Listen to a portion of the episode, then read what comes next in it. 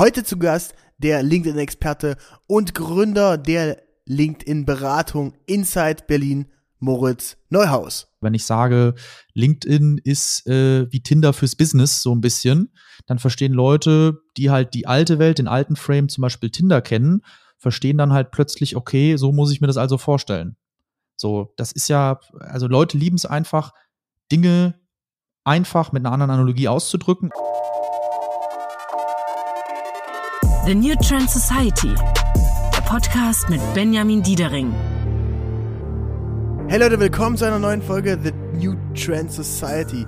Heute ein besonderer Gast aus Berlin. Er ist in der Startup-Szene, aber auch in großen Enterprise-Companies zu Hause, ist so der Berater für unsere LinkedIn-Sachen. Der kennt sich richtig gut aus, ist, hat Features in Forbes, in T3N, in Handelsblatt, in Gründerszene, äh, kommt selbst wirklich aus dem Consulting und hat jetzt innerhalb von zwei Jahren eine Company mit 20 Mitarbeitern aufgebaut. Unfassbaren Respekt davor und herzlich willkommen, Moritz Neuhaus. Danke fürs Intro, Benny. Ja, Moritz, schön, dass du am Start bist. Äh, wir tauschen uns ja schon regelmäßig aus, immer wenn ich in Berlin bin, jedes Mal, äh, wenn ich bei dir im tollen Eckbüro da sitze, äh, denke ich, und, und, und wir uns unterhalten, denke ich mir so, Alter, was macht dieser Typ eigentlich? Es sind so gute Ideen, ist wirklich sehr, sehr gut strukturiert. Ähm, krasse Analysen von Kunden, von Brands, von Branchen, von sozialen Netzwerken. Und äh, da dachte ich mir, da müssen wir eigentlich mal drüber sprechen. Äh, und das vor allem der, der Welt die, die Welt teilhaben lassen. Deswegen schön, dass du im Podcast bist und lass uns direkt mal reinstarten. Danke, ich hätte eigentlich mein, äh, mein äh, Shirt anziehen sollen, mein neues. Aber ich bin nur noch so käseweiß, das ist ein weißes Shirt, noch äh, die nächsten sechs Wochen echt nichts bei mir aussieht. Ja, die, die, das, du, du spielst wahrscheinlich auf das New Trend Society Shirt an. Ganz genau, ja. Was, sehr gut, äh, ne? Was sehr geil angekommen ist. Vielen Dank nochmal dafür. Ja, voll gerne, ne? Das, das war ja eigentlich ein, äh, eigentlich war das gar nicht so geplant als Marketing-Hack. Das hat sich am Ende jetzt so rausgestellt. Denn dieses New Trend Society hatten wir ja schon, schon vorher als Slogan bei uns in der Company, ne? So für, für mhm. so Shirts und so weiter. Und dann habe ich überlegt, dass ich diesen Podcast gestartet habe, okay, wie nenne ich den denn? Hatte so eine Liste mit mega vielen Namen mhm. und äh, es war nicht so das Richtige dabei. Und dann dachte ich, ey, du musst doch nicht einfach was, musst doch nichts was Neues ausdenken, nimm doch einfach was, was du, was du schon hast. Und dann mhm. habe ich gedacht, okay, let's go, New Trend Society. Geil. Genau. Was heißt das, was heißt das für dich? Das heißt für mich, ja, die, die neuen, ich, ich finde, eine Society klingt immer so ein bisschen so Rumor-mäßig, ne? Das, man will Teil davon sein, es ist was Exklusives, mhm. aber an sich sind wir auch sehr welcoming. Und es geht darum, den Status quo zu challengen mhm. und sich wirklich bewusst auf neue Trends zu stürzen, neue Sachen auszutesten. So machen wir es ja auch in der Company, ne? Als die Instagram-Filter vor vier Jahren neu waren, haben wir einen der ersten Instagram-Filter in Deutschland gebaut. Den, das BDX-Preset nutzen ja immer noch viele Leute. Ich habe gestern in die Insights reingeguckt. Der hat mittlerweile 1,2 Milliarden Impressions. richtig, richtig äh, abnorm, ne? Und ähm, Allein sich das vorzustellen, ja. Also 1,4 genau, genau. Milliarden Augenpaare oder Male haben da Augen drüber geguckt. Das ist gar nicht greifbar für uns. Ja, das sind, das sind jetzt äh, 2,8 Milliarden Augen sogar. Also ja. und dann äh, anderes Ding, Clubhouse, ne? Als dieser Hype war, wir sind mhm. nach eingegangen ins erste Wochenende und dann gleich 30 Tage die Social Media, ähm, die, diese Social Media Show zusammen gemacht mit äh, mit Sarah Emmerich zusammen mhm. und jetzt eben wieder Thema NFT und so weiter und da eben immer wieder neue Sachen machen und deswegen finde ich es so spannend, sich eben mit den Experten und Experten da auszutauschen wie mit dir und äh, deswegen ich will heute ein bisschen was mit lernen natürlich. Ich äh, weiß da, da hast du sehr viel Knowledge und das erste Thema ist Personal Branding. Ähm, erzähl uns doch mal ein bisschen, äh, jeder ist mittlerweile auf LinkedIn unterwegs, warum ist denn überhaupt Personal Branding so wichtig? Wieso ist es wichtig? Also, weil da richtig Geschäft gemacht wird. Und das ist halt das, was viele sich irgendwie nicht richtig vorstellen können. So dass es da halt um mehr geht als um Likes und Reichweite. Und dass LinkedIn die Plattform ist, wo es halt auch am naheliegendsten ist, B2B-Geschäft zu machen wo es möglich ist, Mitarbeiter zu erreichen, die gerne für einen arbeiten, wenn die den Content da lang genug verfolgt haben. Oder einfach auch einen sehr, sehr guten ersten Eindruck vom Profil, von den Leuten, vom Content, damit auch vom Unternehmen haben. es ist damit möglich, Investoren zu gewinnen. Es ist damit möglich, in Leitmedien zu kommen, weil Journalisten auch immer stärker auf der Plattform sind, die sich auch das LinkedIn-Profil von Gründern, von Führungskräften angucken. Und Personal Branding, so wie wir es sehen, eben in der digitalen Welt, speziell mit Dreh- und Angelpunkt LinkedIn, ist halt der neue Hafen für Expertenstatus geworden. Vor 20 Jahren musste ich, wenn ich Experte sein wollte, ein Buch schreiben zu einem Thema oder einen Doktortitel machen so, und heute ist es nicht mehr so wertig. So, heute gibt's Bücher irgendwie zu jedem Thema und die kann ich dann teilweise auch kostenlos kaufen und so. Dieser, dieser Wert eines Buchautors ist gesunken irgendwo aus meiner Sicht. Und ersetzt wurde das Ganze halt zum Beispiel äh, durch, ja, du besetzt ein Thema, also wenn du da online keine Follower zu hast, ein paar tausend, vielleicht zehntausende Leute, dann äh, kannst du nicht glaubhaft Experte sein. So, und da sehen wir halt einfach, dass das den Social, Social Proof erzeugt, den halt vorher nur Leitmedien oder sowas wie ein Buch ermöglicht hat. Und dass sowas jetzt nach, sage ich mal, der B2C-Welt, wo es Influencer gibt mit teilweise Millionen Reichweiten, dass es sowas jetzt in kleineren Bubbles erstmal in den USA gab, die Flagge hängt schon hinter dir, und ähm, jetzt immer mehr auch im europäischen, im deutschsprachigen Raum. Ich denke nicht, dass es so exzessiv werden wird wie in den USA, dass wir uns da genauso hin entwickeln werden. Aber das war für uns für die Company, für Thomas, für mich der Ursprung, dass der auf einem LinkedIn Meetup war in New York 2018. Der war damals noch nicht mit der Schule fertig, wollte eigentlich nur sein Englisch verbessern. Und dann haben die auf dem LinkedIn Meetup gesagt, äh, ja, also wenn unsere CEOs posten, dann dreht sich die Welt um. So, wir kriegen die Top-Bewerber wow. unsere CEOs, äh, wir kriegen irgendwie die Interviews, äh, wenn wir posten, der Aktienkurs soll fallen, dann fallen die und who are you? So, wer sind schon die europäischen CEOs? Wen gibt's da? Gerade die Deutschen. So, fairerweise, und da ist auch heute noch, wir sehr, wir sind noch sehr am Anfang, da ist es auch heute noch so, dass man sagen muss, die weltbekannten CEOs kommen meistens aus den USA. Und äh, das hat uns damals gereizt und da haben wir das Potenzial gesehen und dann einfach auch lang genug auf dem Thema geblieben, statt halt ständig die Positionierung zu wechseln, einfach fokussiert geblieben, darauf hingearbeitet ja, und auch ein bisschen Glück gehabt okay, am Ende, würde ich sagen. Also ich, ich, ich habe zwei Fragen dazu. Die, die erste Frage ist, was sind denn so die Top-Leute, die man da verfolgen kann? Oder wer waren denn so die First Mover im Bereich äh, CEO-Branding oder allgemein äh, Business, also Personal Branding in dem Business-Kontext in den ja. USA? Also, wenn wir über die Ursprünge nachdenken von dem Thema, dann können wir irgendwie sagen, Personal Branding gab es schon immer. Es gab es im Grunde schon vor tausenden von Jahren. Als Stammesführer hast du irgendwie auch eine Reputation gehabt. Die hast du halt über alte Wege, über Mundpropaganda, äh, später mit dem Buchdruck, über Flugblätter äh, das erste Mal so irgendwie nach außen getragen. So, und wenn wir jetzt so ein bisschen in die neuzeitlichere Definition gehen, dann sind es in den USA ja gar nicht so genau zuordbar, aber es sind Persönlichkeiten wie äh, John F. Kennedy, die irgendwie so eine unfassbare Anziehung noch, noch äh, ja, ja, so Jahrzehnte später einfach erzeugt haben. Es sind Leute wie Elvis Presley oder ähm, ein Michael Jordan, so Menschen, Entertainer, Sportler, die einfach dann gezeigt haben, dass es möglich ist, rund um eine Person Business zu erzeugen und letztendlich jetzt diese Abstrahlwirkung dann immer mehr auf die B2B-Welt übergegangen ist. Und jeder kennt irgendwie die Unternehmen hinter einem Elon, hinter einem Donald, hinter einem Bill. Und ähm, das sind halt mit die Großen, ja, wo man äh, vorsichtig sein muss, wo man nicht alles einfach nachmachen sollte.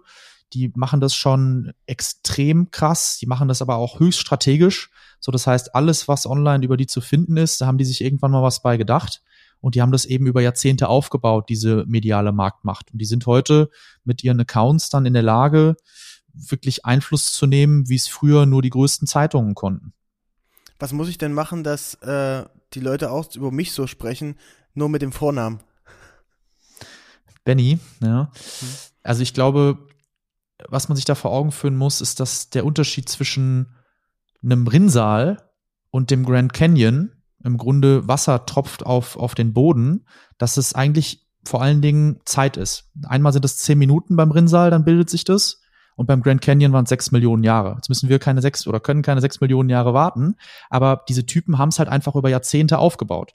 Das heißt, Roger Stone, das war zum Beispiel, also ich rede über diese Beispiele, weil ich einfach finde, man muss Botschaft und Botschafter trennen und man kann in gewisser Weise von jedem lernen. Und Roger Stone war derjenige, der 1988 das erste Mal zu Donald gesagt hat, Donald, du bist Präsidentenmaterial. Wir müssen dich vermarkten. Wir müssen da was aufbauen. Und dann sehr strategisch durch Fernsehshows zu ziehen, für Unternehmertum zu stehen, diesen Claim als Milliardär aufzubauen, so das einfach über Jahrzehnte in den Köpfen der Menschen zu verankern. Wiederholung, Wiederholung, Wiederholung. Das geht halt teilweise einfach nur mit Zeit. Das ist eins der zentralen Elemente. Und dann muss ich halt gleichzeitig auch mir überlegen, wofür will ich stehen. Wenn ich irgendwie sage, ich mache jetzt hier zwei Jahre LinkedIn und dann mache ich zwei Jahre Immobilien und äh, irgendwie in sechs Jahren, dann bin ich dein Hauptansprechpartner für Katzenfutter, dann ähm, wissen die Leute auch nicht, was sie über einen denken sollen. Wenn man aber fokussiert auf so ein Thema zuarbeitet oder eben sich auch klar macht, dass es ein bisschen wie ein Eisberg zu sehen ist, dass es immer auch eine hohe Perception gibt. Das bedeutet, ich kann sehr stark darüber entscheiden, was man über mich weiß, was nach außen getragen wird. Das ist ja nichts dem Zufall überlassen, wenn ich das richtig mache, dann ist es da möglich, dass du ein Synonym für dein Thema, für deine Branche, für deine Dienstleistung wirst. Wie wichtig ist das dann, dass man da wirklich für exakt ein Thema steht? Äh, denn bei, bei mir ist zum Beispiel so, ich, mir wird immer relativ schnell langweilig, ne? Und ich brauche immer was Neues und hier und da. Und ähm, ja, hab gemerkt jetzt, wir, wir machen ja das Golfturnier, wo du auch mitgespielt hast, äh, dass das ein super Thema ist. Es macht mega viel Spaß, auch, ähm, mhm. dass die Leute dich in diesem Kontext mit äh, auf dem Schirm haben. Aber ich habe jetzt gemerkt, okay, ich finde auch Aviation geil und ich finde das geil und ich finde das geil. Ich will immer wieder was Neues probieren. Würdest du davon abraten, das dann zu posten oder wie auf keinen, auf keinen Fall. Also vom Grundsatz her muss man auch da einfach nur im Marketing wieder den richtigen Frame finden. Und wenn ich über dich nachdenke, wir haben da auch zusammen dran gearbeitet, dann ist die Schnittmenge davon für mich immer wieder eigentlich Erlebnismedia. So, es ist vielleicht eine Eigenkreation gerade sogar, aber das ist das, was alles, was du tust, verbindest. Weil ob du jetzt ein BMW-Event machst und irgendwie da derjenige bist, der diese Erfahrung dann an deren Kunden äh, auch wieder weiterträgt, oder ob du selber sagst, ich habe Spaß daran, in einer kleinen Runde mit Influencern und Top-Führungskräften und Gründern ein Golfturnier zu machen. Es ist dann irgendwie die Erfahrung, die immer wieder auch über Video, über das Medium an andere erlebbar gemacht wird. Okay, ja. Also ich, wenn du sagst Erlebnis, so, so der Jochen Schweizer der Digitalwelt. Ja, manchmal kann man sich auch an, an geil, Leuten oder? Ja. ja. Cool. Ich finde es ja auch immer cool, äh, wenn man so sagt, wir sind das Netflix für, wir sind das Amazon von und so weiter. Ähm, findest, findest du sowas ge generell gut oder ähm, hinkt so ein Vergleich auch einfach oft? Das ist ja nur eine Technik, mit der ich einfach mich selber motiviert halten kann, mit der ich auch einfach Dinge leicht erklärbar mache. Wenn ich sage, LinkedIn ist äh, wie Tinder fürs Business so ein bisschen, dann verstehen Leute, die halt die alte Welt, den alten Frame, zum Beispiel Tinder kennen, verstehen dann halt plötzlich, okay, so muss ich mir das also vorstellen.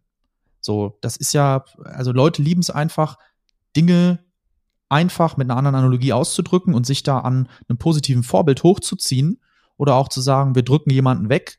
So, wir verdrängen Nagellack äh, hat gestern ein Gründer im Grunde gesagt von Manico.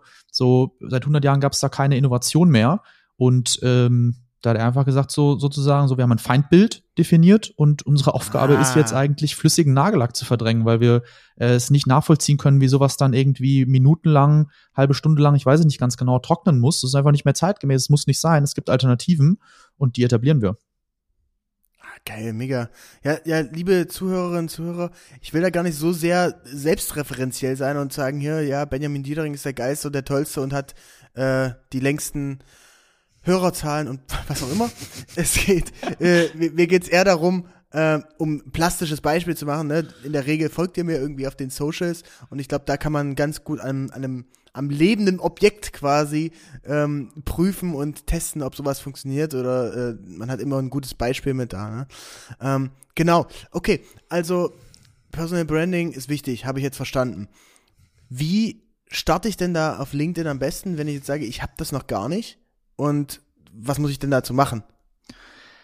Also die Frage ist jetzt gerade sehr allgemein. Das heißt, es gibt ultra viele da draußen, die irgendwie sagen. Sagen wir als, äh, sagen wir als äh, Personal Branding, ich bin Mitarbeiter im Marketing, jetzt nicht um äh, Mitarbeiter Marketing oder ein CEO, keine Ahnung, von einer kleinen Firma, ähm, habe jetzt nicht ein riesen Pressenetzwerk und sonst irgendwas, aber ich habe ein bisschen was zu erzählen, habe vielleicht ein Thema. Ähm, wie starte ich? Ja. Okay, es ist schon ein fundamentaler Unterschied, ob ich zum Beispiel CEO bin und über Jahrzehnte da wirklich was aufgebaut habe. Wir setzen einfach mal voraus, oder das ist wichtig mitzusagen, dass eine Personal Brand aus meiner Sicht am Anfang von einer Karriere nicht das Entscheidende ist, sondern es geht erstmal darum, in der echten Welt beruflich ein paar Dinge zu testen, Ergebnisse zu liefern, Substanz aufzubauen, sage ich einfach mal, und eine Richtung zu haben. Weil wenn ich diese Richtung ständig ändere, wie gesagt, dann mache ich mich irgendwann unglaubwürdig, wenn die zu krass ist, wenn es da keinen roten Faden gibt.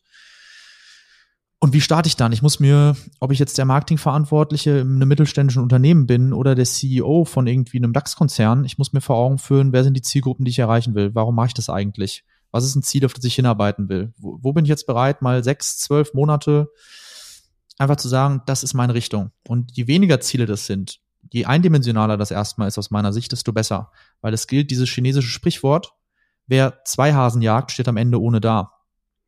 Und deswegen sage ich, werde dir über eine Zielgruppe bewusst, frag dich, wie kannst du Inhalte kreieren, die denen helfen. Das sind jetzt alles Sachen, die haben die meisten, die sich hier mit Marketing, auch mit dir auseinandersetzen, wahrscheinlich schon gehört. So, aber es ist ein sauberes Fundament. Es geht darum, das Profil dann entsprechend zu überarbeiten. Kommt jetzt darauf an, wie intensiv man es machen kann und will. Ja, wir gehen da halt sehr tief rein. Ich sage jetzt mal, der Marketingverantwortliche, der macht es irgendwie in Eigenregie, zum Beispiel mit unserem Accelerator. Der CEO, der wird halt von zwei Projektleitern vier Wochen lang begleitet und dann machen wir das alles für den, weil Zeit für den eine große Rolle spielt. Mhm. Dann analysieren wir das Umfeld, setzen eine Strategie auf, überarbeiten das Profil, überlegen uns Content-Formate und sorgen dafür, dass die Leute, das Assistenzteam, Marketingtruppe vom Kunden dann einfach trainiert wird, dass die Content-Prozesse um den CEO herum aufbauen und dass die selber in der Lage sind, eine Medienagentur eigentlich im Unternehmen zu haben. Als Marketingverantwortlicher ah, okay. muss ich mir im Grunde überlegen, wie kreiere ich selber für mich zeiteffizient Content und welche Themen will ich auch besetzen? Wofür will ich stehen? Wofür soll man mich kennen? Und dann kann ich in Form von Inhalten meine Spuren online hinterlassen. Ich kann aber auch ein gutes Community Management machen. Bei anderen Leuten, die schon die Aufmerksamkeit meiner Zielkunden haben, reingehen und im Grunde meine Spuren, meine Gedanken hinterlassen und damit dafür sorgen, dass Leute auf mich aufmerksam werden. Okay, und äh, du hast ja gesagt, das geht auch, also zweiter Punkt, wo ich hin möchte gerne, ist das Thema Sales. Ähm, aber lass uns mal noch bei, bleiben bei dem, bei dem Content erstmal, denn ich denke, Content ist immer das, das wichtiges Fundament. Und wenn ich jetzt nicht gleich ein riesen Coaching machen will, wie kann ich denn das sicherstellen, dass ich da auch, keine Ahnung, jetzt mal 30 Tage lang jeden Tag einen Post mache oder alle zwei Tage? Ähm, wie wie kriege ich das denn hin, dass ich da so diese Struktur reinkriege? Soll ich erstmal 20 Posts selbst schreiben oder erstmal einschreiben und dann posten oder wie würdest du das machen? Gute Frage. Also vom Grundsatz her ist da immer wichtig, sich vor Augen zu führen, dass wie im Sport, wie im Business, wie in sehr, sehr vielen Lebensbereichen die Kontinuität immer die Intensität schlägt. Das heißt, wenn ich einen neuen Sport lernen will, wenn wir jetzt auch das Ganze mal als eine Art Sport sehen, dann bringt es mir wenig, da in ein siebentägiges Bootcamp zu gehen, so alles rauszusqueezen und dann zu sagen, das rotze ich jetzt dahin. Da gibt es natürlich eine Reaktion.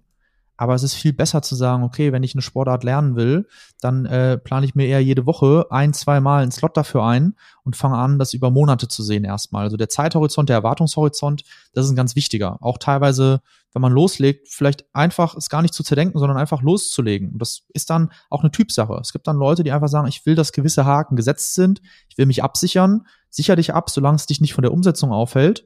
Ansonsten setz einfach um. Weil im Grunde, man versteht schnell, dass da wenig passieren kann an, an Negativem. So, da geht nichts kaputt. Das, äh, solange ich da jetzt niemanden beleidige, Betriebsgeheimnisse verrate, so die Fauxpas, die sind eigentlich jedem recht klar. Und es gibt auch genug Inspiration da draußen. Selbst bei uns, wir müssen jetzt kein Coaching machen, kannst du auf die Homepage gehen, Insight.berlin, da gibt es einen Content Hub, da wird erklärt, was ist im Grunde der Prozess, den du selber anwenden kannst, ja, CLB5. Wir erklären ganz, ganz viel, ganz genau. Es gibt stundenlange Interviews, wo wir über Content-Produktion, wo wir über Positionierung, wo wir über Media Placements, wo wir über jedes einzelne Thema en Detail sprechen. So. Und das heißt, du kannst da schon kostenlos unfassbar viel Wissen mitnehmen, für dich testen, anwenden. Und wichtig ist echt einfach nur, dass man regelmäßig diese Zeit investiert. Und dann können also da richtig, unfassbar spannende Connections kommen direkt einfach posten, ja. Also gar nicht so lange drüber nachdenken, sondern ich, ich habe ich hab mir jetzt ein tolles Zitat äh, überlegt. Ähm, the, ist wie beim Training, ne? The worst post is the one that never has been published. That ja? Has never been be published? Ist das, ist, ist das grammatikalisch erstmal korrekt? Du hast die Amerika-Flagge hinter dir, Benny. Ähm, du bist derjenige, der bald ein Office in LA hat. Ja, ich muss erst mal diesen Staatsbürgertest machen. ich weiß nicht, ob da auch ein Grammatiktest dazu gehört. Auf jeden Fall, was ich damit sagen will, der schlechteste Post ist der, der einfach nicht online gegangen wurde. wurde. Lieber man macht irgendwie einen schlechten Post, als dass man gar keinen Post macht. Würdest du das so unterschreiben? Kommt drauf an, wer ich bin. Ne? Wenn ich der CEO von einem großen Laden bin, dann kann Wenn ich du- mir diesen anfängst, Anspruch nicht. du- ja, aber auch der kann sich diesen Anspruch nicht leisten. So, da ist Okay, gut, ehrlicherweise du bist- von der Reputation her viel zu verlieren. Wir müssen ganz genau gucken, was für ein Beispiel fahren wir jetzt hier. Redest du von einem 20-jährigen Studenten?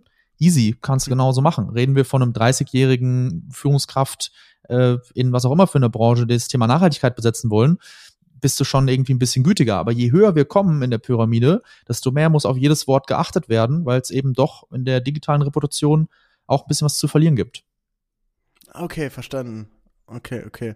Ähm, nächste Frage ist, wenn du, das mal, ein, ein wichtiger Punkt ist ja auch die, die Aufbereitung des Profils, ne? So Profil versus ähm, eigene Postings, Content. Wie würdest du das wichten? Äh, Wie wichtig ist Profil, wie wichtig sind die eigenen Posts? Es muss nicht gewichtet werden, sondern es ist eine chronologische Abfolge. Das bedeutet, bevor ich Fußball spiele, Content machen, muss ich mir die Regeln erklären lassen. So, ich muss verstehen, bis wo geht das Feld, ab wo ist aus sozusagen. Das ist ein Hygienefaktor, dass ich, wenn ich spielen will, dass ich die Regeln verstehe. Das heißt, ich muss vorher bei dem Profil gewisse Haken setzen im Sinne von, schaffe ich es da auch wieder, meine, meine Zielgruppe einfach mit einem positiven Erlebnis heimzuschicken oder diesen digitalen Fingerabdruck, wie wir es nennen, zu hinterlassen. Dass man einfach sagt, man hat einmal über dieses Profil drüber gelesen, das ist eine Mischung aus, ich verstehe genau, was der macht, ähm, was, was er mir bietet, was mein nächster Schritt ist. So, ich habe da drüber gelesen, es gibt auch vielleicht ein persönliches Detail, was ich nie wieder vergesse. So, es ist dann eine Kombination, was, was da alles mit reinzahlen kann. Okay. Und ähm, wenn ich das jetzt gemacht habe, ich habe das vorbereitet, ich mache ein bisschen Content und so weiter, aber ich bin jetzt nicht der CEO, ne? Weil ich merke, ich merk, bei mir funktioniert es super gut. Ähm, das hat jetzt wirklich ein halbes Jahr gedauert, aber ich komme wirklich an alle Leute ran, die ich treffen will. Ähm, ich mache die Connections, schreibe da äh, immer persönliche Nachrichten, ähm, aber egal mit wem ich einen Termin ausmachen will, sei es jemand von Jung von Matt oder sei es irgendein Geschäftsführer von einem Startup oder Mittelständler oder irgendwas, kriegt man sofort einen Termin hin. Das hat aber damit auch zu tun, dass ich mittlerweile da irgendwie ein paar tausend Follower habe. Das hat vor allen Dingen da auch damit auch zu steht, tun, wie wir dein es- Banner aufbereitet haben. Ne? Wir haben da drüber geredet und für dich ist das alles so ganz normal, das ist so Teil deiner Welt. Aber Mhm. jedes Gesicht, was da ist, jeder Schriftzug, der da ist, hat ja ein gewisses Ziel. Wir wollen da ja teilweise mit bekannten Brands, teilweise mit bekannten Persönlichkeiten einfach, und dann sieht man, okay, CEO, warte mal ganz kurz, das ist jetzt nicht, gar nicht despektierlich gemeint, aber es ist halt nicht der Fotograf im ersten Jahr, der sich einfach gerade eine Sony gekauft hat, sondern so, die finden, die vertrauen dir deswegen, weil die schnell verstehen, okay, da ist ein professionelles Auftreten da, da sind Leute dabei, die ich vielleicht auch kenne. Ja, die Zahl der Follower ist nicht das Entscheidende, sondern es kann, das ist bei jedem ein bisschen was anderes. Das ist vielleicht das, was im Banner hinterlegt ist, es ist vielleicht das, wo du schon gefeatured warst, vielleicht sind es auch die gemeinsamen Kontakte. Es ist eine Kombination aus ganz vielen Sachen. Ah, okay, okay. Also äh, für, für unsere Zuhörerinnen und Zuhörer ähm, könnt gerne mal parallel äh, Second Screen schauen auf meinem LinkedIn-Profil. Ähm, in dem Banner, da sind, haben wir ja, wie Moritz schon sagte, da ist zum Beispiel ein Bild von der Lena Gerke drin. Da ist ein Bild von RB Leipzig drin, eins von About You, eins, äh, wo Porsche und Frank, äh, Frankfurt Airport mit am Start ist. Also das sind alles so trustbildende Maßnahmen, wo man sich eben denkt, okay, der Typ ist irgendwie legit, äh, der hat vielleicht auch was Cooles zu erzählen und vielleicht treffe ich mich mal mit dem. Okay. Und wie schaffe ich das jetzt, wenn ich eben nicht in dieser Position bin und das noch nicht habe, auch coole Termine auszumachen? Ja, das ist das, was ich eingangs gesagt habe. Ne? Also ich darf nicht zu viel über Branding nachdenken, wenn ich vorher nicht genug Substanz geschaffen habe. Das heißt, ist ja ganz geil äh, zu sagen, wir packen da einfach die geilsten Projekte von uns oben rein, aber da hast du halt irgendwie auch ein paar Jahre dran gearbeitet. So, und das darf Mhm. man halt da nicht vergessen. Das heißt, der Weg in die Businesswelt, der Weg zu den Leuten, die dich selber am meisten interessieren, ist auch immer wieder die Frage, was mache ich eigentlich? Was stifte ich eigentlich an Wert? So. Und diese Substanz hast du. Deswegen ist es einfach. Deswegen reagieren die Leute so. Deswegen kann man so einen Banner machen. Und deswegen sage ich auch immer wieder, LinkedIn ist eine flankierende Maßnahme. Es ist damit unfassbar viel möglich. So, wir haben da Kunden, die da Millionen mitmachen jedes Jahr. Aber die haben halt vorher Kompetenz aufgebaut, Substanz geschaffen und genug vertrauensbildende Elemente, die wir eigentlich nur noch in die digitale Welt überführen müssen. Okay, okay. Lass uns mal so ein bisschen in das Thema Zukunft schauen. Das heißt ja New Trend Society. Mhm. Ähm, und ich glaube, du hast ja gerade zum Thema PR auch ein, eine, eine sehr, sehr starke Meinung. Einerseits äh, äh, ist es selbst für euch wichtig und äh, ihr ähm, kokettiert damit natürlich auch, Forbes und so, Handelsblatt und so weiter, macht immer eine Menge Eindruck. Ihr habt, äh, Leute, ihr habt es ja gehört in der, in der Intro, da, de da denkt man sich, was ist das für ein kranker Typ? Ist, ist er im Übrigen auch. Aber das sind natürlich schon mal sehr, sehr starke Faktoren. Aber wie wird das in der Zukunft und wie siehst du die Zukunft von PR, von Zeitungen, von Printartikeln, diese ganzen Themen? Am Ende sind wir alle Menschen, am Ende kochen wir alle mit Wasser, haben den gleichen Tag, äh, können auch nur ein Schnitzel essen am Ende des Tages, hat mein Opa immer gesagt. Also irgendwann, wenn man sich mit der Medienwelt auseinandersetzt, versteht man halt einfach, das sind Logos oder das sind gewisse Freigaben, die muss man sich oder die, die, die, die machen dich nicht zu einem besseren Menschen, die kann man sich erarbeiten und irgendwann hast du so viel Kompetenz in deinem Feld, dass vielleicht ein anderer Experte sagt, hey, dem vertraue ich, dem kannst du vertrauen, das ist ein Experte. Und was ist denn so ein Leitmedium am Ende des Tages? Ob das jetzt Handelsblatt, Forbes, was auch immer ist, es ist eine Gruppe von Experten, die einfach sagen, wir geben unsere Reputation für ihn, für seine Firma, für das, was er macht. So, das ist aber am Ende auch nicht alleine das, was ausreicht, um irgendwie ein Business aufzubauen, sondern das ist vielleicht sowas, wo die Leute sagen, okay, es wird immer mehr ein Hygienefaktor. Sind das die Experten für ihr Thema? Wenn nicht, dann sind es vielleicht nicht die richtigen für mich. So, es ist einfach nur ein Signal. Aber das Ding alleine bringt, also klar, diese Features, da kamen dann ultra spannende Leute immer jedes Mal auf uns zu. Aber es ist jetzt auch nicht so, dass da, dass da 100 Anfragen kommen dann deswegen, sondern es ist eine Handvoll jedes Mal, aber es ist in der Regel eine sehr hochwertige und es hilft einfach auch den Bestandskunden, den, den Vorständen immer wieder zu verstehen, okay, die entwickeln sich weiter, die machen was, die sind noch on top zu dem Thema. Und klassische PR ist tot. Also, das ist aber auch nichts Neues. So, das, das weiß jeder, der PR macht das, was im Grunde in der Printwelt die letzten Jahrzehnte geprägt hat. Das ist heute ein Tag am Kiosk erhältlich. Das geht aber nicht so weit, wie es PR braucht. Das heißt, es reicht nicht, um damit in den Kopf meiner Zielkunden, in meiner Zielgruppe äh, zu kommen, sondern das ist heute die Ausspielung in der Online-Welt. Und immer wieder dann vielleicht auch eine Verankerung, eine Weiterentwicklung in meinem Profil, in im Grunde der Mediasektion, aber auch nicht mehr. Okay. Denkst du dann, dass diese ganzen Zeitungen irgendwann verschwinden oder einfach komplett an Relevanz verlieren? Oder gibt es da auch schon positive Beispiele, die sich komplett neu erfinden und das Ganze ins Digitale übertragen? Also der, der Kai Diekmann, der war mal Chefredakteur bei der Bild-Zeitung. Der hat uns mal September 20 oder so war das, hat er uns mal eingeladen zu sich ins Büro, da auch eine sehr spannende Firma aufgebaut, Story Machine mit Philipp Jessen. Mhm. Ähm, und da ist noch ein Dritter mit im Bunde, der Mick oder Mike, ich weiß nicht ganz genau. Und er hat uns da mal so ein bisschen rumgeführt und, und da auch ein paar, paar Sachen erklärt. Also jemand, der im Grunde selber Gatekeeper war. Jemand, der selber einfach entschieden hat, wen man in Deutschland kennt, Europas größte Zeitung, Medienhaus. Und er hat einfach selber gesagt, dass sie gemerkt haben, wie die Macht der Medien, wie der Macht, die Macht dieser Gatekeeper, wie die immer mehr aus den Händen gerutscht ist. Und wo ist die hingerutscht? Die ist hier reingerutscht. So. Weil im Grunde ist heute jeder selber mit seinem Smartphone in der Lage, Millionen von Menschen zu erreichen. Das gab es vorher nicht. Als vor 20 Jahren der Chefredakteur von irgendeinem Leitmedium bei einem DAX-Konzern angerufen hat, da ist der CEO selber dran gegangen, weil er wusste, da muss jedes Wort dem gegenüber vom äh, Telefon annehmen, bis der das Haus verlässt, äh, stimmen, damit die im Nachgang nicht zerrissen werden. Diese Macht haben die heute teilweise auch noch, aber die ist Heute ist ein freier Journalist mit Recherche und sozialen Medien in der Lage, die Reputation von einem Unternehmen, wenn er, wenn er irgendwie einen validen Punkt hat, in der Lage, die zu zerstören.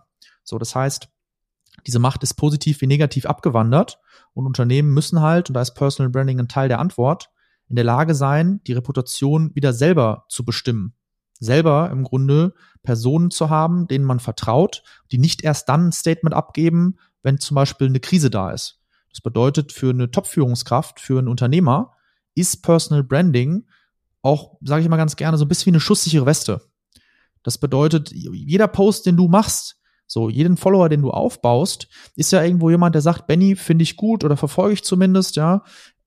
So, und wenn jetzt mal irgendwas passieren würde, wenn jetzt mal dir, deinem Unternehmen, wenn dich irgendeiner anfahren will, dann hast du da immer wieder auch eine Möglichkeit, eine Fangemeinde teilweise einfach auch wieder zu überzeugen, weil die einfach dich kennen, weil die sagen, das glaube ich nicht, dass das diese Anschuldigung wahr ist oder so. Ja, also da muss es schon weit kommen. Ja, man wird selten angeschossen, aber diese schusssichere Weste ist halt doch was, wo man einfach sagt, das ist manchmal auch ein Wettbewerbsvorteil, wenn über eine gewisse Branche drüber gerauscht wird. Ah, krass. Okay, okay, schlau. Wenn, wenn ich jetzt mal drüber nachdenke, wir gehen ja in das, äh, in die USA rüber, ne, nächstes Jahr. Ähm, jetzt baue ich mir hier fleißig meine äh, Follower, meine, ähm, meine Followerschaft in Deutschland auf, poste alles auf Deutsch. Wie geht denn das zu internationalisieren? Naja, du, du willst ja jetzt im Grunde dein Kerngeschäft internationalisieren. Das heißt, wirst du irgendwie von heute auf morgen dein komplettes Geschäft nur noch in den USA machen? Nein, sondern du wirst weiter von deutschsprachigen Kunden, von deutschsprachigen Brands, da bist du ja auch noch ein junger Mann. Du bist jetzt nicht 65 und sagst, in drei Jahren schließe ich das Deutschlandgeschäft komplett zu, selbst wenn du deinen Lebensmittelpunkt verlagerst. Aber es wird eine Phase geben, in der du im Grunde Richtung amerikanischen Markt und die Leute, die du da spannend findest, kommunizieren musst und einen anderen Weg finden, den Kontakt zu den Deutschen zu halten, weil das ja dein Kerngeschäft ist und du das weiter bespielen willst auch. Beziehungsweise dann wird irgendwann der Punkt kommen, ja, also die Deutschen fühlen sich natürlich von Deutsch immer eher angesprochen, aber wo man einfach sagt, deine Kommunikation wechselt ins Englische und schon sind wir alle in der Lage, dich zu verfolgen und weiterhin deine Stories zu teilen, das, was du erlebst. Gut, wie gesagt, muss ich nochmal den Grammatik-Workshop machen und und dann geht das los. Okay, äh, was, was siehst du noch an, an Trends in der Zukunft? Wo wird sich denn LinkedIn so in zwei, drei Jahren hin entwickeln? Also ich glaube, dass wir bei LinkedIn in einer Phase sind, wo wir mit Instagram zum Beispiel 2010 waren. Und ich sage jetzt einfach mal ins Blaue geschossen, so auf Instagram vor zehn Jahren, da hat man auch irgendwie schon gedacht, so jetzt hat hier jeder schon alle Urlaubsfotos gepostet und dann sind aber auch andere Leute auf die Plattform gekommen und haben diese Fotoplattform dann für unternehmerische Zwecke genutzt. Ja? Politiker sind draufgekommen. Äh, Im Grunde, da wo die Aufmerksamkeit ist, da gehen immer auch die Content Creator hin. Und mein Gefühl ist, dass wir jetzt gerade in der Zeit leben, wenn man sich vorstellt, äh, Fußballer kommen zum Beispiel auch punktuell auf LinkedIn. Ja, ein Toni Kroos, ein Bastian Schweinsteiger, ein Philipp ja Lahm ist seit ein paar Jahren da. Oliver Kahn macht seit äh, seinem CEO-Posten da auch mehr. So, das sind ja eigentlich Leute, wo man sagt, so, was machen die denn auf LinkedIn? Und das wird aber immer normaler, dass man einfach sagt, im Business-Kontext bist du da vertreten. Da zeigst du eine gewisse Seite einfach von dir. Das heißt, ich glaube, dass wir sehr privilegiert sind und gerade diejenigen sind, die den Top-Leuten, einigen davon, beim Ankommen helfen dürfen. Und wenn man sich vorstellt, man hätte irgendwie 2010 auf Instagram das Privileg gehabt, da den Fußballern zu zeigen, hey, guck mal, so funktioniert das, das ist ein Algorithmus, so tickt es, so ist die Audience da, so sind die aktuellen Trends, so, dann konnte man damit gutes Geld verdienen. Und das machen wir jetzt gerade. Und müssen wir drüber reden, wenn du dich darauf fokussiert hättest, vor 15 Jahren, vor 10 Jahren bei äh, Instagram All-In zu gehen, da würdest du heute auch noch gutes Geld verdienen. Wie schaffst du das persönlich, bei euch den Fokus zu setzen? Denn du baust da eine, eine spannende Company auf. Ich habe es im Intro schon gesagt, jetzt äh, mittlerweile 20 Mitarbeiter innerhalb von zwei Jahren. Und das im Consulting, also wirklich ein sehr spannendes Ding und auch ein Markt, der jetzt gerade nicht unumkämpft ist. Wie schaffst du es denn, da alle sozialen Netzwerke sinnvoll zu bespielen? Ja, indem man sich erstmal vor Augen führt, dass das, was jetzt heute da ist, dass meine Personal Brand, Tommys Personal Brand, jetzt auch die Personal Brand von Mitarbeitern, dass das halt alles sehr strategisch, aber auch nacheinander aufgebaut wurde. Ja, es ist immer schwierig zu sagen, macht es jetzt genau so wie wir, ja, weil wir machen irgendwie seit zweieinhalb Jahren YouTube und Podcasts zu Consulting. So, da ist die größte Consulting-Community im deutschsprachigen Raum entstanden. Eigentlich aus einem Hobby heraus, weil ich da gemerkt habe, hey, da, ich würde mir da Inhalte selber wünschen zu Consulting, die objektiver sind, als einfach nur jeder erzählt was über sich. Das ist kein großes Format, aber es ist halt sehr, sehr speziell und es sorgt dafür, dass die spannendsten Consulting-Köpfe teilweise auch auf uns zukommen und einfach sagen, hey, können wir da mal sprechen? Ich will diese Bühne nutzen und dann sprechen wir irgendwie zwei Stunden und die gehen, wenn das veröffentlicht ist, mit 25, äh, 30 Bewerbungen wieder raus. Das ist was, was die sich vorher nicht vorstellen konnten, weil die selber eben nicht diese, ich nenne es mal Taschenlampe haben, die ich nutzen kann. Und jedes Mal, wenn ich auf jemanden leuchte, wenn ich jemanden interviewe, habe ich die Möglichkeit, im Grunde dem ein bisschen Scheinwerferlicht zu geben. Und meine Akkus werden aber dicker, um das mal so zu sagen. Jedes Mal, wenn ich wo drauf leuchte, ist weiterhin meine Taschenlampe. Ich steuere diese Aufmerksamkeit. Ich steuere die aber zu einem gewissen Thema. Und bei YouTube, bei Podcast steuern wir das zu dem Thema Recruiting. Das heißt, das ist was, was uns beim, bei der Employer Brand hilft. Weil wir einfach sagen, wir erzählen da nicht ständig nur, wie geil wir sind, wie es irgendwie alle anderen im Marketing und im Consulting machen, sondern wir geben da anderen Beratungen, Alumni, Gründern eine Bühne, erzählen deren Geschichte und parallel dazu wissen die eben auch, wer wir sind, was wir machen und zum richtigen Moment sagen die vielleicht, hey, ich finde das cool, das spricht mich an, ihr habt da offene Stellen, ich bewerbe mich. Okay, geil. Ich finde das sehr, sehr krass, deine Metaphern. Also, egal ob die auf den Sport kommen, das mit der Taschenlampe, ich muss, muss mir das, ich schreibe es mir parallel schon sehr fleißig mit. Das heißt, äh, in meinen kommenden LinkedIn-Postings wirst du erstmal was über Taschenlampen und, äh, und Fußballtraining erfahren. Ja, das liegt äh, ja auch. Wo, wo hast du das denn äh, gelernt? So, kam, kam das aus dem Consulting oder wo kommen diese ganzen Metaphern her? Das ist ja genial. Ja, also ich habe mich einfach, also ich bin selber sehr bildhaft, sag ich mal. Das heißt, ich, wenn ich was lernen will, so, so ich muss es nicht runterschreiben, sondern ich brauche ein Bild dafür. Ich brauche eine einfache Analogie.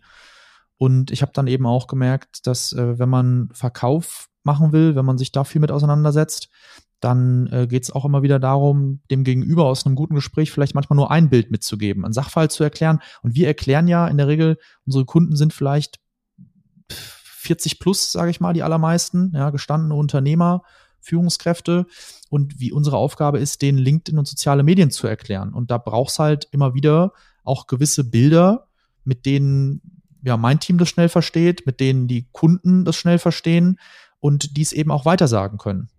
Also eigentlich ist es nur ein bisschen die Auseinandersetzung mit Storytelling und da brauchst immer eine bildhafte Einfachheit oder das ein Element davon ist eine bildhafte Einfachheit.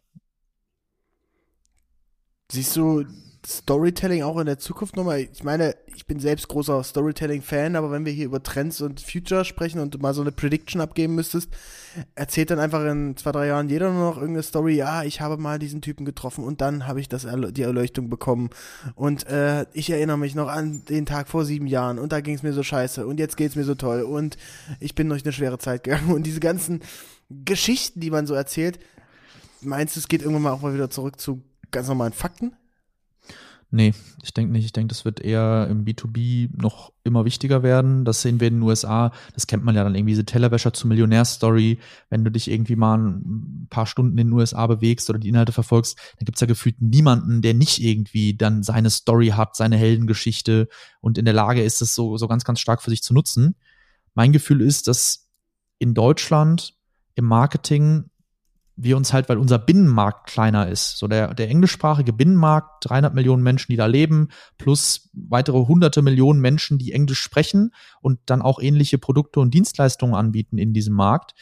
Da hat es halt nicht mehr gereicht, nur die Corporate Brand aufzubauen und über die Produkte zu reden, sondern da musste ich die Personal Brand noch dahinter schalten. Da hat man einfach verstanden, ist ja ein menschliches Grundprinzip. Was, was ist ein Logo überhaupt?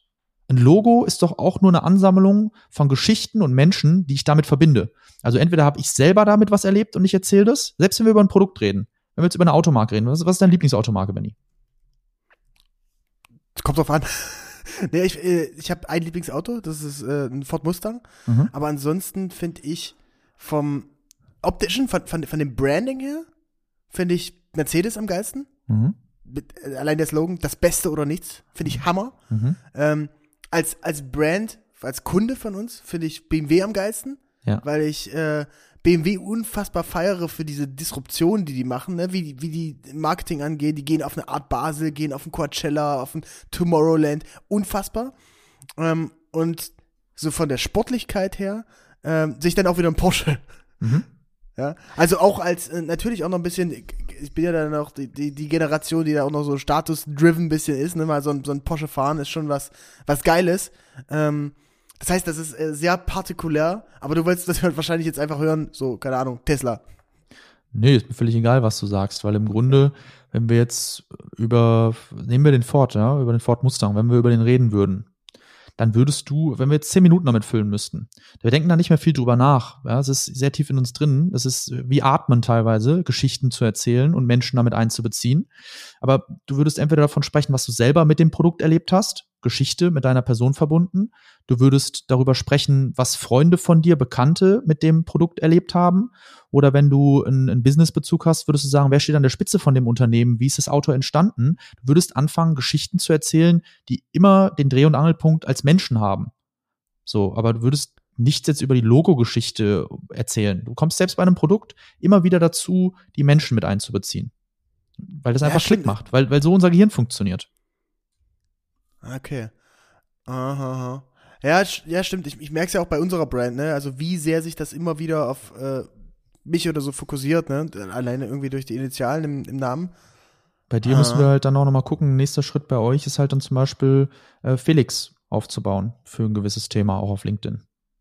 Ja, was denkst du? Du hast ja Felix, Felix Lindenbeck, unser, unser Sales Manager, du hast ihn ja, ja kennengelernt. Ja, ich meine eher Ähm, Felix Schwarm. Wofür kann der denn stehen? Ach, Felix Schwarm, ach, Felix Schwarm, ja, sowieso, äh, kranker Motherfucker, ne? Mhm. äh, ich glaube, der, der, der hat auch eine, eine ganze Menge Themen. Aber wie findet man denn dieses Thema, wofür man da steht? Wie findet man denn sein berufliches Glück? Indem man erstmal halt ein paar Dinge ausprobiert und sagt, okay, Partyfotograf ist cool, aber irgendwie macht mir für Brands shooten doch mehr Spaß. Ich mache das mal zehnmal, zieh mal ein Fazit, merke, okay, das liegt mir irgendwie besser als keinem anderen. Plötzlich habe ich was, wenn ich das lang genug mache, wo ich auch Geschichten erzählen kann, die wenige erzählen können. Also wenn ich mir meine Mitarbeiter angucke, ja, dann bauen die auch Personal Brands auf. Also irgendwie sechs, sieben Leute sind regelmäßig am Posten und wir befähigen die auch. Es gibt verschiedene Support-Stufen bei uns und da sind natürlich Thomas und meine Personal Brand, die sind relativ maxed out mit vier, fünf, sechs Beiträgen auf LinkedIn pro Woche und dann irgendwie noch Episoden auf YouTube, Podcast. So, da dreht sich ein ganzer Kosmos drum. Aber die Mitarbeiter fangen dann auch an, ein, zweimal die Woche auf LinkedIn zu posten zu ihrem Thema. Wenn die irgendwie hier HR aufbauen, dann dokumentieren die diesen Prozess, dann spielen die in allen HR-Inhalten eine große Rolle, weil die sowieso dann vielleicht auch Ansprechpartner sind. Corby ist Teamlead Sales. So, er dokumentiert im Grunde seine Reise, was er hier erlebt. Das können Kontakte mit Interessenten sein, das können irgendwie Erkenntnisse aus dem Projektgeschäft sein. Was auch immer er erlebt, trägt er nach außen und sorgt damit dafür, dass auch Menschen, die sich mit ihm auseinandersetzen, weil er Teil irgendwie unseres Vertriebsprozesses ist, dass die einfach sagen, ich kenne dich, ich verfolge dich schon, dass sie die gleichen Effekte haben wie die CEO Personal Brand. Dass sie vielleicht auch andere Leute ansprechen, weil die, weil die sagen, ja, Moritz, seine Stimme mag ich nicht und irgendwie das Gesicht, die Brille, boah, ich mag den Typ nicht. Aber vielleicht sagen sie, hey, Corby, du bist Bayer, so, ich mag dich, du bist mir sympathisch. Okay, okay. Ähm, das heißt, nächster Step. Ich, ich, ich habe, ich werde direkt, ich habe äh, einen, einen Termin ausmachen mit, mit unseren beiden Felix, Felixen. Äh, und dann geht's an deren Brands. Also Leute, wenn ihr euch diese äh, Folge vielleicht in zwei oder in drei Monaten anhört, wir sind jetzt hier, nehmen jetzt hier am 18. März auf. Äh, wenn ihr die vielleicht in zwei, drei äh, Monaten hört, dann könnt ihr sehen, ob das was gefruchtet hat, denn wir sind da immer brutal schnelle Executor. Aber ich, ihr wisst ja, ich bin auch brutal schnell gelangweilt und vielleicht ist nach einem Monat schon wieder Schluss. Nee. Mal gucken. Ähm, Moritz, wir sind hier jetzt mittlerweile voll im LinkedIn Deep Dive drin. Kannst du uns was zum Thema Ads auf LinkedIn erzählen? Kann ich, ja. Was willst du denn hören? Wie mache ich das? Wie mache ich das? Also im besten Fall mache ich erstmal nicht direkt einfach Ads, sondern es kommt jetzt wieder auf die Ausgangssituation an. Bin ich eine etablierte Brand? Bin ich keine? Bin wir, ich ein wir, Startup? nehmen, wir nehmen BDX als Beispiel. Das ist am einfachsten, das, das kennen alle. Okay, also zum Thema BDX auf LinkedIn erstmal das Ziel. Was wäre das Ziel? Es wäre Sichtbarkeit bei im Grunde Marketing, Brandverantwortlichen. Ja? Ähnlich Genau, wie mit denen, mit denen ihr schon arbeitet. Das, das, das große Ziel dann natürlich Sales und Umsatz, ne? Klar, alle wollen, wollen immer Sales und Umsatz. So, du weißt dann aber auch, wie wichtig Brand ist. Also ich glaube, es ist super wichtig, sich da auch wieder vor Augen zu führen, wen will ich erreichen. Über LinkedIn kann ich das alles filtern, kann da super viel machen, kann da sehr krass targetieren. Was halt gut ist, den Schritt, den du schon gegangen bist, den wir mit vielen Kunden, mit allen Kunden eigentlich immer erstmal zuerst gehen, ist die Personal Brand sauber aufzubauen. Weil wir haben mit dem Thema Ads relativ spät angefangen. Wir haben da im August 21 oder wann war es? Juni, Juli, so das letzte Halbjahr 2021, da kann ich mal ein kurzes Fazit geben. Und da haben wir im Grunde angefangen, irgendwie 4.000, 5.000 Euro im Monat für Ads auszugeben. Das ist mittlerweile gar nicht so viel höher. Wir sind so nie über die 10.000 gegangen jetzt. Und das hat nach ein, zwei Monaten so gut funktioniert, dass LinkedIn selber auf uns zukam und gesagt hat, ey, was geht denn da ab, eure Click-Through-Rates? Also im Grunde, du willst 1000 Leute erreichen und die gehen dann den nächsten Schritt, die buchen sich ein oder die folgen einfach nur der Seite. So, die waren bei uns 14, 15 Mal höher als der Durchschnitt. So, und das heißt für Wie uns. hoch sind die dann so? Was ist da so eine gute Zahl? Also bei uns, die besten Click-Through-Rates, die mir jetzt dann aus diesem zweiten Halbjahr bekannt sind, liegen bei 6, 7 Prozent. Okay, okay, alles klar. Und so, so Marktschnitt ist dann so 3%? Nee, Marktschnitt 15, 15-fach weniger ist 0,4, 0,5. Okay, krass, okay, okay. Und ähm, kannst du erklären, wie ihr das gemacht habt? Was habt ihr für, für Ads geschalten? Ging das dann erstmal auf dem White Paper oder vielleicht müssen wir nochmal kurz, kurz ausholen. Ähm, ihr, ihr verkauft ja, euer, euer Main-Produkt ist ja das äh, Business Accelerator Coaching, richtig? Personal Brand Setup, Personal Brand Accelerator, wo es einmal darum geht, Personal Brand Setup, vier Wochen von zwei Projektleitern in die Hand genommen zu werden. Wir machen Umfeldanalyse, Strategie, sorgen dafür, dass das Profil vom CV zur Landingpage wird und der Kunde damit einfach sagen kann, okay, ich bin richtig für meine Themen besetzt, meine Leute wissen mit der Strategie jetzt, in was für eine Richtung es gehen soll. Und dann geht's mit dem Accelerator weiter, wo dann Content-Prozesse aufgebaut werden, wo man sich selber Ghostwriter reinholen kann, Redaktionsboards versteht, ähm, wie man die Qualität sichert, was man denen zahlen sollte. Dann geht es darum, wie nutzt man die Direktnachrichten, wie macht man Community Management, wie schreibt man Profilbesucher an, die für einen interessant sind, wie beantwortet man Kommentare, die banalsten Dinge, um, um Reichweite zu erzeugen. Ähm, Media Placements sich holen ist ein weiteres Ding, wie man es kostenlos macht, weil auch wir haben da nie einen Cent für ausgegeben. Und der letzte Bestandteil ist dann immer nochmal Tracking, Weiterentwicklung, Repositionierung. Und da können die Kunden alles, was die ausarbeiten, unbegrenzt an uns einschicken und wir feedbacken das. Aber sagen wir schon, also ein Coaching-Programm äh, ungefähr 10, roundabout 10.000 Euro, um es ein bisschen zu vereinfachen. Ähm, 15 geht jetzt los, ja. 15 geht es los, okay, sehr gut. Ja. Sehr gut. Das heißt, 15k muss ich da schon investieren. Das heißt, da, da kannst du auch ein bisschen Ad-Geld investieren, dass da jemand sich da auch mal einträgt. Und wie funktioniert es jetzt? Also, ihr habt eine Anzeige geschalten, kommst du dann an ein White Paper oder äh, kommst du an eine Mailadresse? Wie geht das? Also wir haben da, sind da an einem eigenen Coaching dran, wo wir eigentlich dann sagen, die Kunden, die Personal Branding halt so aufgebaut haben, wo wir sagen, okay, check, das passt bei euch, jetzt gehen wir mit euch in Ads, da bauen wir das halt nochmal mit einem eigenen Prozess super strukturiert auf. Das heißt, es geht jetzt nicht darum, was ich da genau bewerbe, sondern es geht wieder darum, was genau ist das Unternehmensziel, welches Kundensegment soll angesprochen werden. Und das White Paper oder Case Study, das ist dann nur das Trägermedium. Da geht es eher darum, nochmal in die Customer Journey reinzugehen und sich halt zu überlegen, wie holt man denn verschiedene Zielgruppen, kalt, lauwarm, heiß, wie holt man die denn ab? Und die stellen sich halt auf dem Weg dahin verschiedene Fragen.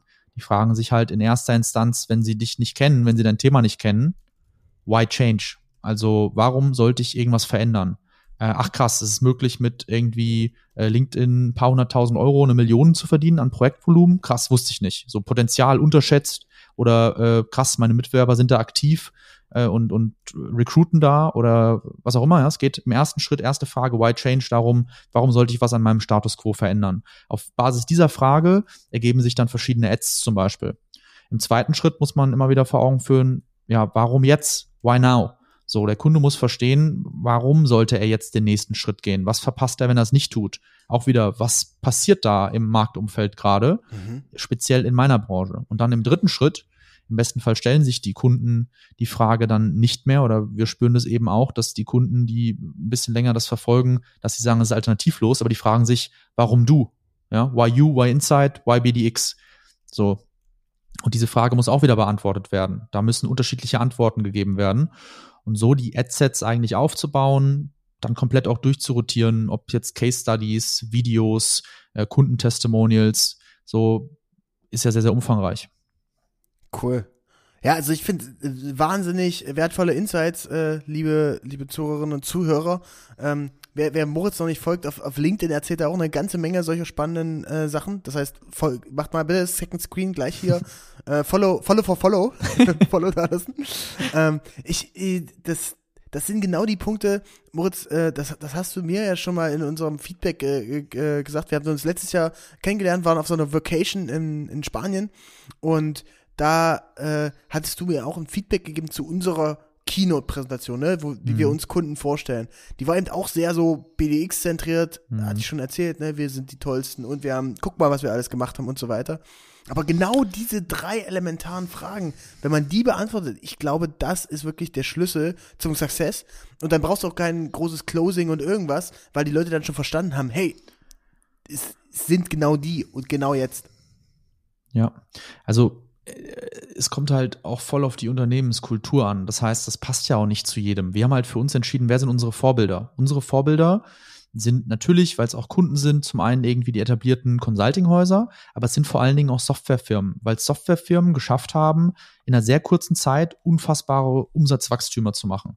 Und wir glauben halt fest daran, dass das Amazon-Prinzip nämlich zu sagen, ich interessiere mich für ein Produkt und ich bin da in der Lage, mir selber anzugucken, was sind die Rezensionen, was ist der Input, den ich geben muss, was kostet es, so was sind die verschiedenen Features. es dann zu kaufen, dass das im Grunde im B2B ähm, auch eine Möglichkeit ist, oder im Consulting die Stufe ist, wo man einfach sagt, man muss mehr Informationen nach außen geben und die Kunden können dann Kaufentscheidungen bis 40, 50.000 Euro ähm, auch selbst treffen, wenn man halt spezialisiert genug ist. Das bedeutet, unsere Philosophie ist, ähnlich wie bei einem Softwareunternehmen, dass wir die Produkte und die Preise, dass wir die öffentlich auf die Homepage packen. Das ist was, da sind viele im deutschsprachigen Raum in Europa noch nicht so weit. Ja, also selbst in den USA ist es jetzt nicht gängig, dass ich das mache. Wir können das tun, weil wir hochspezialisiert auf dieses Thema LinkedIn, Personal Branding im B2B sind, weil wir einfach genau wissen, was der Kunde an Zeit investieren muss, was er an Output am Ende davon hat, was, wenn er mit uns arbeitet, die nächsten 18 bis 24 Monate seine Probleme, seine Fragen sein werden. Und wir wissen einfach, wann wir was beantworten müssen mit ihm. Deswegen können wir da von der Philosophie her auch unfassbar viel von diesen Erkenntnissen nach außen tragen. Ah, okay, okay. Das, ich, ich, äh, du merkst, äh, Moritz, ich komme fast gar nicht hinterher rattern, zu ja. antworten. Es, es, es rattert. Für mich ist ja immer so geil, wenn ich dann auch die Podcast-Gäste hier drin habe und die mir so viel Input mitgeben. Ich habe mir danach schon eine Stunde geblockt. Übergib dich nicht. Podcast. nee. Aber dass ich mir wirklich das alles nochmal Revue, Revue passieren lassen kann und ähm, ja, so ein bisschen mit, mit, mit, mit aufnehmen kann. Na, ein, Thema, was du mit angesprochen hast, was ich auch extrem spannend fand, ist das Thema Case Study. Kannst du dazu mal ein bisschen was erzählen und vielleicht auch, wie, liebe Zuhörerinnen und Zuhörer, das ist auch ein Thema, was sicher für viele, die von euch hier im ähm, Bereich digitale Dienstleistungen, ähm, Beratung, Coaching, auch Produkte am Start sind. Also eigentlich alles, was B2B ist, macht eine Case Study oft Sinn. Wie habt ihr das gemacht, Moritz? Eine Case Study, wie wir Case Studies aufbauen. Ja, genau. Also auch da wieder, ne, wenn wir jetzt diese Überbegriffe Why Change, Why Now, Why You haben, dann greifen Case Studies da von den Überbereichen ja in verschiedenen Segmenten. Also einmal kann ich damit das Potenzial aufzeigen, was da gerade abgeht, generell einfach, was mit LinkedIn möglich ist, zum Beispiel in unserem Fall bei dir was mit Video möglich ist, ja, was irgendwie ein gut gemachtes Event verändern kann, von der Markenwahrnehmung her, von der Reichweite, vom Return, der entstanden ist. Ich brauche es aber auch in dem letzten Schritt auf jeden Fall, um zu sagen, ja, also das sind unsere Kunden, wir haben dieses Wissen, wir waren ein Teil davon.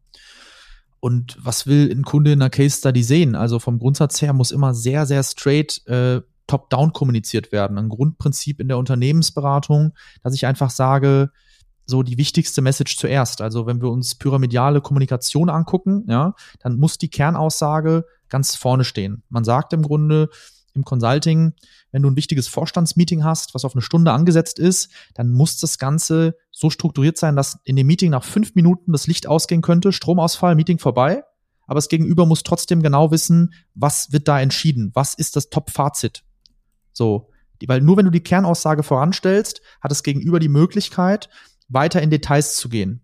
Viele machen vom wissenschaftlichen Arbeiten her, und du bist ja, aus dir wäre ja ein Lehrer geworden, oder du könntest es ja noch machen, wenn alle Stricke reisen.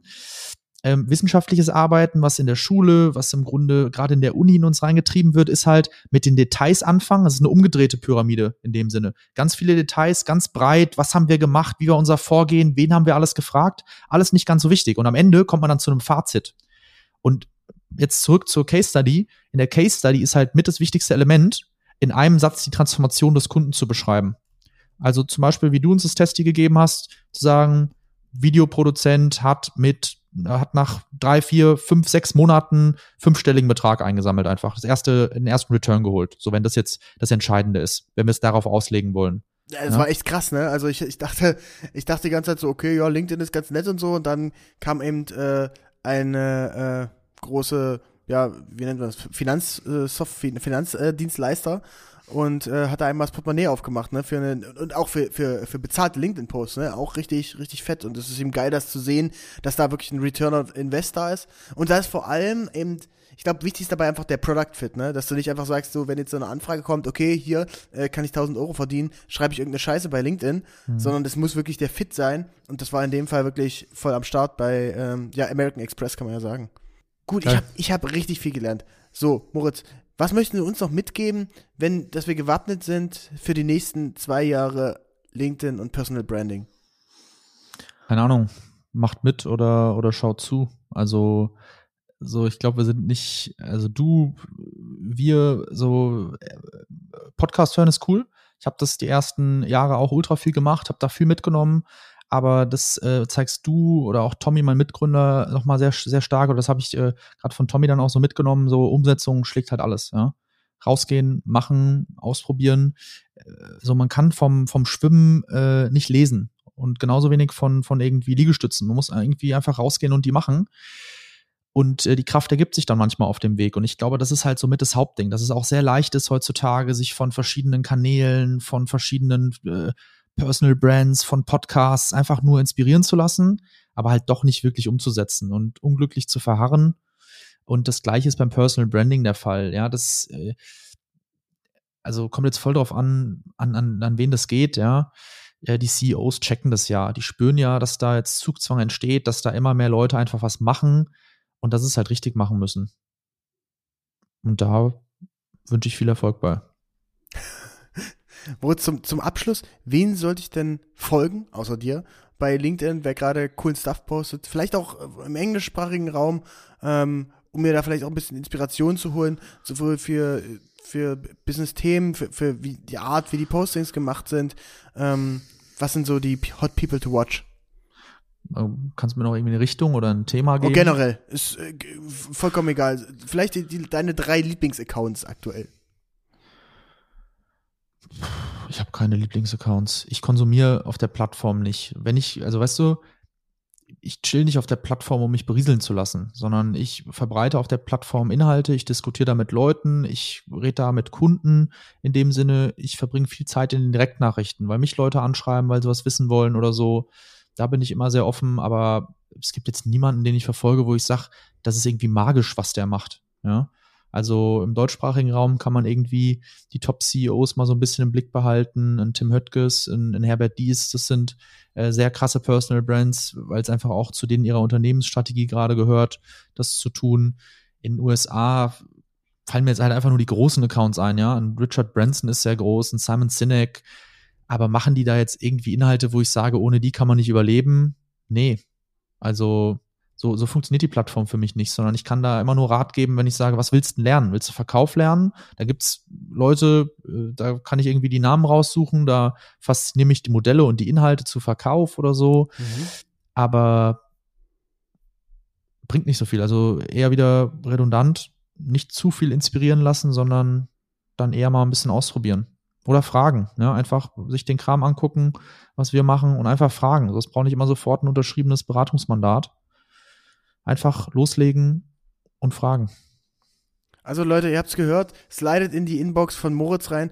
Moritz, ich glaube, da war eine ganze Menge drin im Podcast. Äh, ich habe wirklich hier zwei äh, Blätter vollgeschrieben mit Notizen, mit How-Tos und ähm, vielen, vielen Dank, dass du dir die Zeit genommen hast. Ich weiß, du bist busy, hast äh, ne, ich glaube, heute irgendwie schon vier Bewerbungsgespräche gehabt und ähm, die, die, die kenne ich von, von mir, die sind teilweise sehr intensiv, wenn man die Leute da äh, wirklich auf Herz und Nieren prüft. Also vielen Dank, dass du dir die Zeit genommen hast. Lass uns gern im nächsten Jahr dazu mal ein Update machen. Mhm. Und ähm, Leute, äh, folgt Moritz, folgt Inside Consulting aus Berlin, wenn es um Thema LinkedIn geht. Äh, vielen Dank, dass du mit am Start warst. Danke, Benny.